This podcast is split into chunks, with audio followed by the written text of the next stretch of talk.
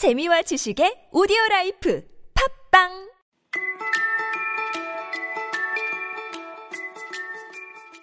후반부 세 문장으로 암기를 마치려고 했지만 마지막 문장에 부정관사 a의 특별한 용법이 나와서 관사 이야기를 시작한 김에 마무리를 짓고자 합니다. 더불어 나머지 두 문장도 함께 암기해 보겠습니다.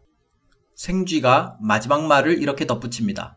이제 너 알겠지. 생쥐조차도 사자에게 혜택을 주는 게 가능하다는 사실을. Now you know that it is possible for even a mouse to confer benefit on a lion.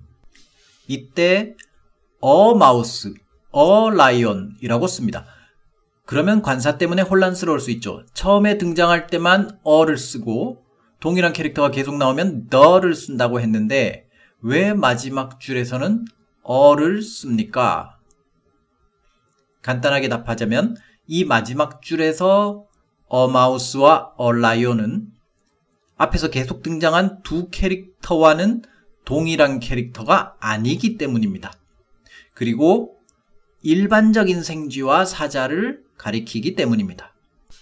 지금 이 말은 생쥐도 사자를 돕는 게 가능하다. 즉, 생쥐라는 존재도 사자라는 존재를 돕는 게 가능하다. 특정한 생쥐나 특정한 사자가 아니라 일반적인 생쥐라는 존재, 일반적인 사자라는 존재를 이야기, 이야기하기 때문에 the가 아니라 어를 씁니다. 만약 여기에다가 the를 써서 it is possible for the mouse to help the lion. 그 생쥐가 그 사자를 돕는 것도 가능하다.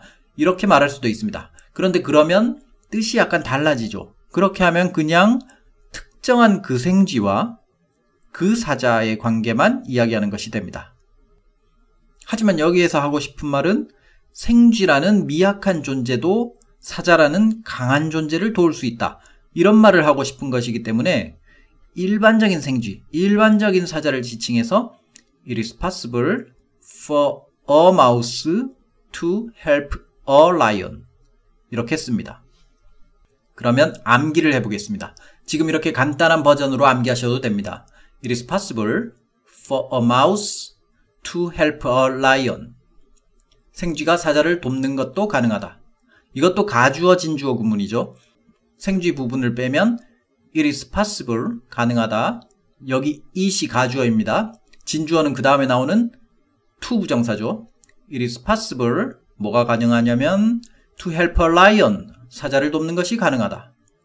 it is possible to help a lion 이렇게만 쓰면 누구나 범세계적으로 범생태계적으로 어떤 존재든지 사자를 돕는 것이 가능하다. 이런 의미가 됩니다. 여기에 사자를 돕는 행위의 주어를 넣으려면 to 부정사 앞에 전치사 for와 의미상의 주어를 넣죠. 의미상의 주어란 문법적 주어는 아니지만 to 부정사 여기서는 help죠. to help 돕는다는 동사의 의미상 주어라는 뜻입니다.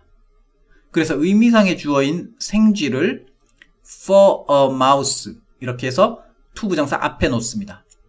가능하다 it is possible 생쥐가 for a mouse 사자를 돕는 것이 to help a lion 그리고 이 앞에 너 이제 알았지 now you know that 넣어서 해볼까요? 너 이제 알았지 생쥐가 사자를 돕는 게 가능하다는 것을 now you know that it is possible for a mouse to help a lion 여기에서 생쥐조차도 라고 강조하려면 마우스 앞에 even을 넣어서 for even a mouse 이렇게 하면 되고요.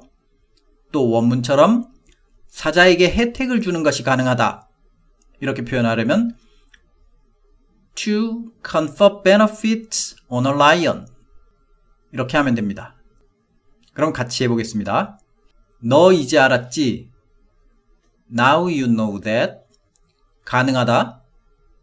It is possible 생쥐조차도 for even a mouse 사자를 돕는 것이 to help a lion 자 그러면 마지막 교훈입니다. 누구도 좋은 일을 할 수 없을 만큼 지나치게 약하지는 않다. No one is too weak to do good. listening 시간에 말씀드렸듯이 no one 대신에 he를 넣으면 he is too weak to do good. 그는 좋은 일을 할 수 없을 만큼 지나치게 약하다. 너무 약해서 좋은 일을 못한다. 이런 뜻이 되죠. too to 용법이니까요. 그런데 주어가 no one이라서 문장 전체의 뜻이 완전히 뒤집혀지죠. 그래서 one이 주어가 되면 누구도 좋은 일을 못할 만큼 지나치게 약하지 않다. 누구도 너무 약해서 좋은 일을 못하지는 않는다. 결국 아무리 약한 존재도 좋은 일을 할 수 있다. 이런 의미가 됩니다. 그럼 사자와 생쥐 막 암기의 시리즈는 이것으로 마치겠습니다. 연습하셔서 마치 동화 구연하시듯이 남에게 이야기를 들려주듯이 전체를 암송하시면 아주 좋은 스피킹 경험이 될 것 같습니다. 수고하셨습니다.